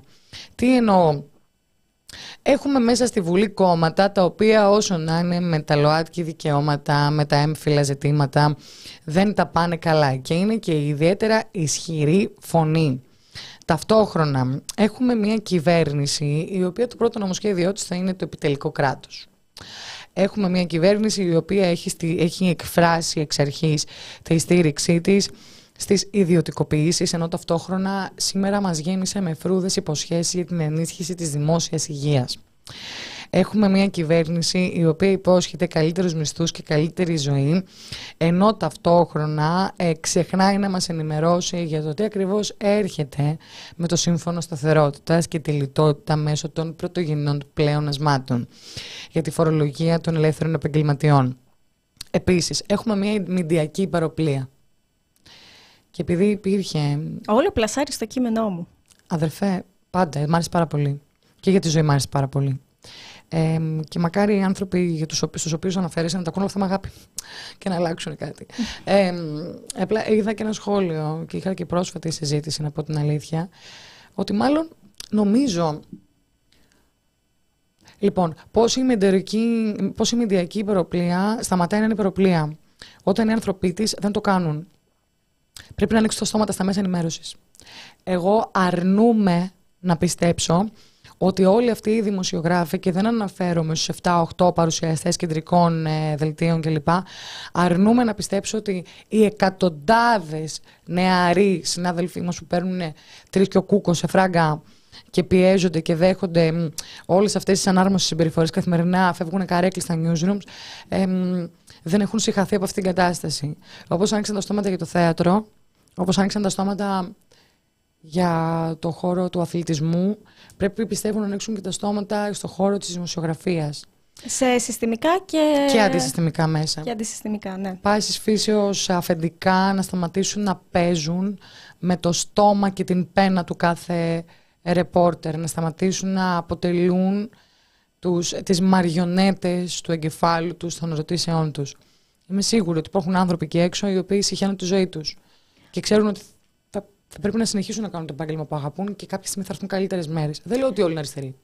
Αλλά σίγουρα λέω ότι αντιλαμβάνονται ότι πολλές φορές γράφουν κείμενα και δημοσιογραφούν στη λάθος πλευρά της ιστορίας και φοβούνται για τυχούσες κυρώσεις.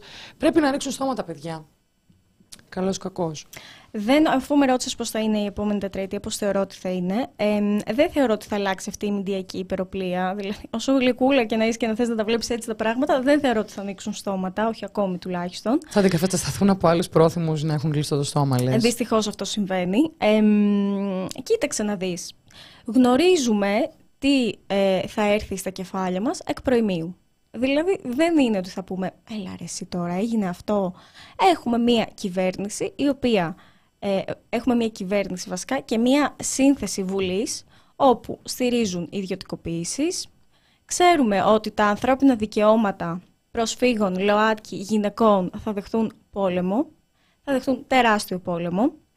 Ε, μ, αλλά αυτό δεν σημαίνει ότι θα, θα πρέπει να μας ρίξει σε καμία περίπτωση. Δηλαδή, είναι αυτό που είπα και στην αρχή. Εμείς συνοχίζουμε κανονικά, εμείς οι δημοσιογράφοι θα παλεύουμε για την αλήθεια, για την ενημέρωση. Ε, μ, δυστυχώς θα έχουμε άσχημες ειδήσεις. Ε, ελπίζω να τις μεταφέρουμε με τον καλύτερο δυνατό τρόπο. Ε, και η πραγματική αντίσταση και η πραγματική αντιπολίτευση, το πιστεύω πραγματικά, θα είναι στο δρόμο. Τώρα από εκεί και πέρα περιμένουμε ε, να ξεκινήσουν ε, οι συζητήσεις στη Βουλή. Θα ξεκινήσουν ίσως και την επόμενη εβδομάδα με τις ε, προγραμματικές θέσεις. Ε, και εκεί λίγο θα, ξεκαθαριστεί το, θα ξεκαθαρίσει το τοπίο θα ακούσουμε και ομιλίες των Σπαρτιατών. Δηλαδή, θέλω να πω, μας περιμένει μια δύσκολη τετραετία που δεν ξέρω και αν αυτή η σύνθεση της Βουλής θα βγάλει τετραετία. Αν με ρωτάς, δεν υπάρχει περίπτωση να βγάλει τετραετία. Βέβαια, δεν ξέρω με, ποιο, με ποιο τρόπο βιαίως αυτό μπορεί να δύναμη είναι δημοκρατία. Ε, ναι, αλλά υπάρχει και ο δρόμος. Δεν ξέρω γενικότερα βιαίως πώς μπορεί να σταματήσει αυτό το πράγμα, αλλά εκτίμησή μου δεν θεωρώ ότι θα βγει τετραετία. Έχουμε ούτως ή άλλως και. Θεωρείς ότι θα σηκωθούν ε, από καρέκλες εξαιτίας του δρόμου; Δεν Εγώ ξέρω. δεν έχω χάσει αυτή την. Ε, Έχουμε, δεν θεωρώ απαραίτητα προς τη θετική κατεύθυνση. Μπορεί να ξεσηκωθούν οι φασίστες για να βγουν στον δρόμο. Γιατί γενικότερα Αυτό έχουμε... δεν το θέλω. Ναι, Χριστός. έχουμε και εξωγενείς παράγοντες που επηρεάζουν. Ε, Κρίση, ε, ε, ελληνοτουρκικά. Γενικότερα θα έχουμε πολλά πράγματα αυτή την τετραετία. Εγώ Ε, θέλω να πιστεύω στην εμφάνιση σοβαρών φωνών. Τι εννοώ. Βλέπουμε τώρα, ας πούμε, μια κατάσταση στην οποία μ, ο Αλέξης Τσίπρας, ο οποίος για τα κίνητρα του Αλέξη Τσίπρα έχω να πω πάρα πολλά πράγματα. Αν με ρωτάς τώρα που τελείωσε όλο αυτό το τζέρτζελο, δεν πιστεύω σε καμία περίπτωση ότι ο Αλέξης Τσίπρας πιστεύει τις γελιότητες, γελιότητες και γιατί αναφέρομαι σε γελιότητες, γιατί δεν μπορούν ούτε καν οι ίδιοι του οι βουλευτές να επιχειρηματολογήσουν σοβαρά.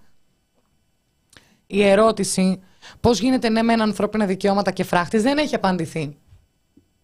Δηλαδή, αν ναι, έχουμε ένα φράχτη και έχει μια πόρτα και από την πόρτα μπουνε, ε, σεβαστείτε τους. Δεν είναι σοβαρά πράγματα αυτά. Νομίζω ότι ο Αλέξης Τσίπρας και φυσικά το πλήρωσε αυτό και ο καθένας όταν παίζει σε δύο γήπεδα καλό είναι να ξέρει ποια είναι τα αποτελέσματα.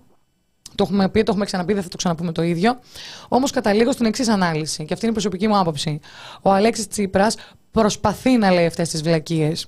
Γιατί σου λέει ότι αν αρχίσω να λέω αυτά που πραγματικά πιστεύω θα με εξαφανίσουν.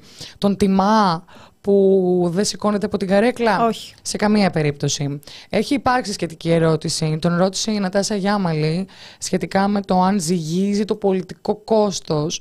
Και εκείνος απάντησε ότι ποτέ στη ζωή του δεν, δεν ζύγισε το και δεν έδωσε σημασία στο πολιτικό κόστος. Αλλιώς δεν θα υπέγραφε τις ε, πρέσπες. Αλλιώς θα αντιμετώπιζε με τελείως διαφορετικό τρόπο, τον οποίο διαφορετικό τρόπο τον βλέπουμε σήμερα, το προσφυγικό. Δηλαδή, τα pushbacks θα μπορούσαν να συμβαίνουν και τότε, όχι ότι δεν συνέβαιναν στον Εύρο, συνέβαιναν. Ε, και αυτή ήταν η απάντησή του. Έχω την εντύπωση και νομίζω ότι καταλήγω σιγά σιγά εκεί, ο Αλέξης Τσίπρας μπορεί και να πιστεύει ο ίδιος ότι οφείλει στην κοινωνία να μένει εκεί που είναι. Αισθάνεται ότι είναι χρέος του, γιατί θεωρεί τον εαυτό του προοδευτική φωνή, ταυτόχρονα πιστεύει ότι όντως υποκρίνεται, το ξέρει για το μεταναστευτικό για παράδειγμα, για αυτά που λέει για το μεταναστευτικό, είναι προφανώς κάποια να τα πιστεύει, κάποια όμως δεν το πιστεύω. Ή αν όχι ο ίδιος οι βουλευτές του, οι οποίοι μας τα λόγια τους και είναι πιστεύω σε πάρα πολύ δύσκολη θέση. Δεν γίνεται για παράδειγμα ο κύριος ε, Ινάσος Ηλιόπουλος που τον ε, βλέπουμε καθημερινά στο social media να αναδεικνύει τις περιπτώσεις κατατρεγμένων, να βρίσκεται σε ένα κόμμα σαν το ΣΥΡΙΖΑ που ε, το πρώτο πράγμα που είπε ο αρχηγός του ΣΥΡΙΖΑ όταν βγήκε από την αποθήκη της Πύλου ήταν ε, για την προστασία των συνόρων, για την ανάγκη να μην ρίχνουμε ευθύνες στο λιμενικό σώμα. Και ρωτώ εγώ γιατί να μην ρίχνουμε ευθύνες στο λιμενικό σώμα; Ποιος είναι ο γκαιλές του κυρίου Αλέξη Τσίπρα να μ, μιλήσει εκ προημίου την ίδια ώρα που είναι η προανάκριση σε εξέλιξη για το σε ποιον επιτρέπεται να ρίχνουμε ευθύνες και σε ποιον όχι; Αρνούμε λοιπόν να πιστέψω ότι ο κύριος Νασιλιόπουλο, ο κύριος Ζαχαριάδης, διάφοροι πολιτικοί που αυτή τη στιγμή βρίσκονται μέσα στο ΣΥΡΙΖΑ και αποτελούν πολύ σημαντικά στελέχη του ΣΥΡΙΖΑ, πιστεύουν όντως τις βλακίες που λέει ο Άλεξ Τσίπρας. Θεωρώ ότι και ο ίδιος θεωρεί βλακίες, αλλά νομίζω ότι έχει μπει σε μια θέση, αυ- έχει αυτοηρωοποιηθεί. Αν φύγω, πάει και η τελευταία προοδευτική φωνή αυτού του τόπου, θα γεμίσουμε φασίστε. Θες να σου πω Το κάτι; πιστεύω αυτό. Πολύ ειλικρινά. Ναι. Ε, δεν λυπάμαι κανέναν. Δεν κατανοώ κανέναν. Δεν το, εγώ δεν είναι πω ελλείπηση, η ανάλυση κάνουμε. Ναι, όχι, όχι. Θέλω να σου πω ότι δεν θεωρώ ότι έχει ε, ε, κάνει τον εαυτό του ήρωα. Τις απόψεις του, τις προσωπικές, τις ξέρουμε. Δεν έχουν καμία σχέση με την πολιτική την οποία άσκησε και ασκεί. Ε, Πιστεύει και εσύ λοιπόν ότι υποκρίνεται για να πιάσει το κρατεξιό κοινό; Πιστεύω ότι έχει βολευτεί στην καρέκλα. Α, πιστεύεις ότι το κάνει για την καρέκλα; Κοίταξε ρε εσύ, η νεκταρία εντάξει δεν ε, σκάβει, είναι, είναι μια καρέκλα, είναι μια θέση. Ε, πιστεύω προφανώς ότι μέσα του έχει ε, επειδή προέρχεται και από ένα τέτοιο χώρο, τη, την κάψα του να όχι ρε γαμώτο θα μείνω και θα παλεύω για να μην πάρουμε την κάτω βόλτα όμορφη μου Παναγιώτα, αλλά είναι και γλυκιά καρέκλα. Τώρα πώς να το κάνουμε; Μμμ. Άρα... Άρα Γιατί υπάρχει μια κινητικότητα στο υπάρχει χώρο. κινητικότητα έξω. Ναι, ναι, ναι. Οκ. Άρα πιστεύεις ότι ο λόγος για τον οποίο έχει πάρει ακροδεξιά στροφή και λέει πράγματα που ενδεχομένως να μην πιστεύει είναι για την καρέκλα και όχι επειδή θέλει. Ε, το θεωρεί κάπως χρέος. Και ωραία, και θα σε ρωτήσω κάτι. Είναι, πατάει σε δύο βάρκες. Ωραία. Και γιατί, για ποιο λόγο να επιτρέψει να διαρρεύσει το βίντεο μέσα από την αποθήκη; Πού, Ε, πού; τώρα τα επικοινωνιακά τεχνάσματα δεν μπορώ να τα αναλύσω προφανώς. Μα αν ήταν επικοινωνικό τέχνασμα, ενδεχομένως να έλεγε. Ξέρετε κάτι με το, με το που έβγαινε, ότι ναι, οι πρόσφυγες μου ανέφεραν ότι τους ρημούλκησαν. Τώρα μέσα στην αποθήκη ήταν το επιτελείο του. Τελεία. Γενικά καλό θα ήταν να πάρει μια θέση και να μας εξηγήσει τι είναι αυτό που πρεσβεύει και ποιες είναι οι θέσεις του κόμματός του. Αυτό. Εγώ, Τελεία. εγώ λοιπόν γι' αυτό αρχίζω να. Επειδή κάνει κάποιες κινήσεις που πραγματικά δεν συνάδουν με τη Ναι. γραμμή του κόμματός του. Είναι αντιφατικά γενικά Ε, απ' τη όλα. μια τα σύνορα, μην έχουμε ευθύνε στο λιμενικό και απ' την άλλη επιτρέπει. Γιατί, παιδιά, δημοσιογράφοι είμαστε. Με συγχωρείτε. Δεν πιστεύω ότι αυτό το βίντεο βγήκε χωρίς την έγκριση του επιτελείου του ΣΥΡΙΖΑ. Δεν μπορεί να βγει κι αλλιώς, παιδιά. Δεν γίνεται. Κάποιος από το ΣΥΡΙΖΑ το έστειλε.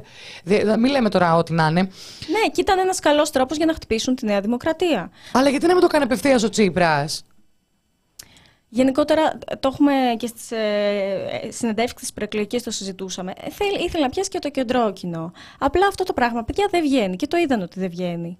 Τώρα, τι να πούμε, δεν παρετείται από ό,τι βλέπουμε. Αρνείσαι, λέει ότι υπάρχει Ε, μικρή Μαρία.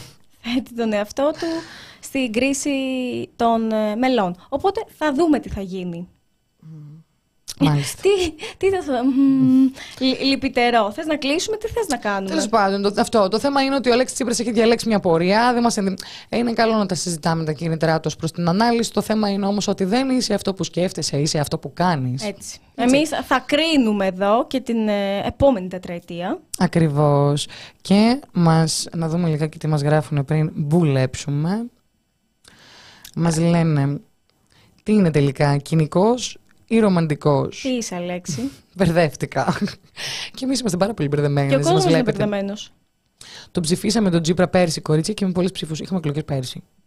Όταν προσπαθείς να απευθυνθείς στους πάντες, δεν απευθύνεσαι σε κανένα. Πάρα, πάρα πολύ, πολύ σωστό σχόλιο. Και εσείς ρε κορίτσια, το ΜΕΡΑ25 το βλέπετε σούπερ, αλλά στις καταγγελίες μας για αυτούς δεν απαντάτε. Ε, λοιπόν, να Ποιες πω αρχικά- καταγγελίες; Γιατί είπε κανένας ότι το βλέπουμε σούπερ. Θέλω να πω ότι η θέση μας, η δημοσιογραφική, είναι να ασκούμε κριτική ε, σε οποιοδήποτε κόμμα έχει έστω και την απειροελάχιστη εξουσία. Ε, Προφανώς στον ισχυρό. Ποιες καταγγελίες δεν ξέρω. Ποιες έχουν έρθει σε μας καταγγελίες για το ΜΕΡΑ25. Όχι. Να μας εξηγήσετε λιγάκι τι εννοείται πριν Ναι. να αφήσουμε εντυπώσεις, έτσι. Καλά, τώρα ποιος νοιάζεται για τα κίνητρα του Τσίπρα. Η πολιτική του ήταν συμπολίτευσης και θα συμφωνήσουμε πάρα, πάρα πολύ. Μου θυμίζει το ναι, αλλά είναι καλά, καλός κατά βάθος defense. Να του πάρουμε μια πάστα. Ενδεχομένως. Ενδεχομένως. Εγώ όμως δεν θεωρώ. Δεν λέω ότι είναι καλός κατά βάθος από την άποψη ότι μ, αχ, το κρίμα, το κρίμα τότε. Απλά κάποιες κινήσεις να μου προκαλούν πάρα πολύ μεγάλη εντύπωση. Όπως ας πούμε αυτό με την, με την πύλο. Θέλω να το συζητήσουμε. Δεν γίνεται να μην το συζητήσουμε. Εμ, Να διαβάζετε μηνύματα και σχόλια. Διαβάζουμε τα πάντα και απαντάμε κιόλας. Η αλήθεια είναι, γιατί εμείς τα, τα βλέπουμε. Οπότε, αν θέλετε κάτι, μπορείτε απλά να, να μας το πείτε, να επικοινωνήσετε. Τα γραφεία μας τα ξέρετε. Ε, μ, οτιδήποτε το, το αξιολογούμε, προφανώς το διασταυρώνουμε. Ε, τη δουλειά μας την ξέρουμε. Τι ξέρετε. Και για να κλείσουμε, να πω. Γιατί δεν το έχουμε πει καθόλου νεκταρία και συνήθως ξεκινάω με αυτό, ζητώντας φράγκα. α, ναι. Ευχαριστούμε πάρα πάρα πάρα πολύ για τη στήριξή σας. Δεν είναι αυτονόητη, δεν είναι δεδομένη. Θα σας το λέμε συνεχώς, θα σας το λέμε καθημερινά. Ε, τη δουλειά μας, όπως είπα και νωρίτερα, ε, την βλέπετε. Χαιρόμαστε πάρα πολύ που την εκτιμάτε. Ε, μ, χαιρόμαστε πάρα πολύ που έρχεστε και πάρα πολλοί νέοι ακροατές, αναγνώστες και μας λέτε για τη δουλειά μας. Το εκτιμάμε πάρα πολύ. Και φυσικά χρειαζόμαστε τη στήριξή σας, συνεχώς τη χρειαζόμαστε τη στήριξή σας, ε, όσο μπορείτε και όπως μπορείτε και όποτε μπορείτε. Και το 1 ευρώ το δικό σας για εμάς είναι πολύτιμο, Είμαστε το μοναδικό μέσο που κάνει ανεξάρτητη δημοσιογραφία. Αυτό σημαίνει ότι δεν έχουμε κανέναν άλλον χρηματοδότη ε, πέρα από εσάς, δεν έχουμε καμία άλλη εξάρτηση πέρα από την προσωπική μας υπόσχεση για το να τηρούμε την δημοσιογραφική ηθική και δεοντολογία και δεν έχουμε καμία άλλη δέσμευση πέρα από το να είμαστε ειλικρινείς απέναντί σας και να παρουσιάζουμε ε, τα ρεπορτάζ και τις αναλύσεις μας και τις συνεντεύξεις μας και να δουλεύουμε για το δημόσιο συμφέρον και για την ορθή ενημέρωση. Ε, να μας στηρίζετε Ευχαριστούμε πολύ όσους μας στηρίζετε. Όσους δεν, όσοι δεν το κάνετε, ελπίζουμε να σας κερδίσουμε κάποια στιγμή και να μας στηρίξετε κι εσείς. Ε, ευχαριστώ, θα το λέω συνέχεια, γιατί δεν τον θεωρώ αυτονόητο και γιατί ξέρω πόση αξία έχει και το πεντάλεπτο και το δεκάλεπτο. Ε, και εγώ με τη σειρά μου να σας πω να σας ευχαριστήσω πάρα πολύ ε, για το γεγονός ότι μας επιτρέπετε να έχουμε την ελπίδα ότι θα συνεχίζουμε να είμαστε ανεξάρτητοι και ότι δεν υπάρχει καμία περίπτωση εκτός αν απειληθούμε, το, το στόμα μας να κλείσει, τουλάχιστον το στόμα μας δεν κλείνει προς εξυπηρέτηση συμφερόντων των ε, ισχυρών. Ε, ευχαριστούμε πάρα πολύ για τα χρήματα στο WaveTech. Ε, και πραγματικά ελπίζουμε να μείνετε μαζί μας αυτή την τετραετία. Όσοι έχετε την ίδια αντίληψη για τον κόσμο γύρω μας όσοι συχαίνεστε τα σκουλίκια που ονομάζονται Ναζί ε, και θα είστε απέναντι στο φασισμό. Ό,τι και αυτό και αν σημαίνει, ακόμη και αν είστε ο μόνος του χωριού που έχει παραμείνει απέναντι στο φασισμό, να ξέρετε ότι έχετε μία φωνή εδώ πέρα την οποία θα μπορείτε να ακούτε και να, να συμφωνείτε, να παρηγοριέστε. Ομαδική ψυχοθεραπεία. Ε, και δεν παρετούμαστε, ψηλά το κεφάλι. Ακριβώς. Είμαστε εδώ πέρα για τις φωνές οι οποίες είναι χαμηλωμένες μια κυβέρνηση έρχεται με πάρα πολύ, πολλές κακοτοπιές. Φόρα, φόρα. Που δυστυχώς ε, να δούμε πολλούς αδικημένους αυτής ε, της ζωής. Είμαστε εμείς εδώ να προσπαθούμε να βάζουμε το δικό μας λιθαράκι προς την αποκατάσταση πάσης φύσεως αδικίας.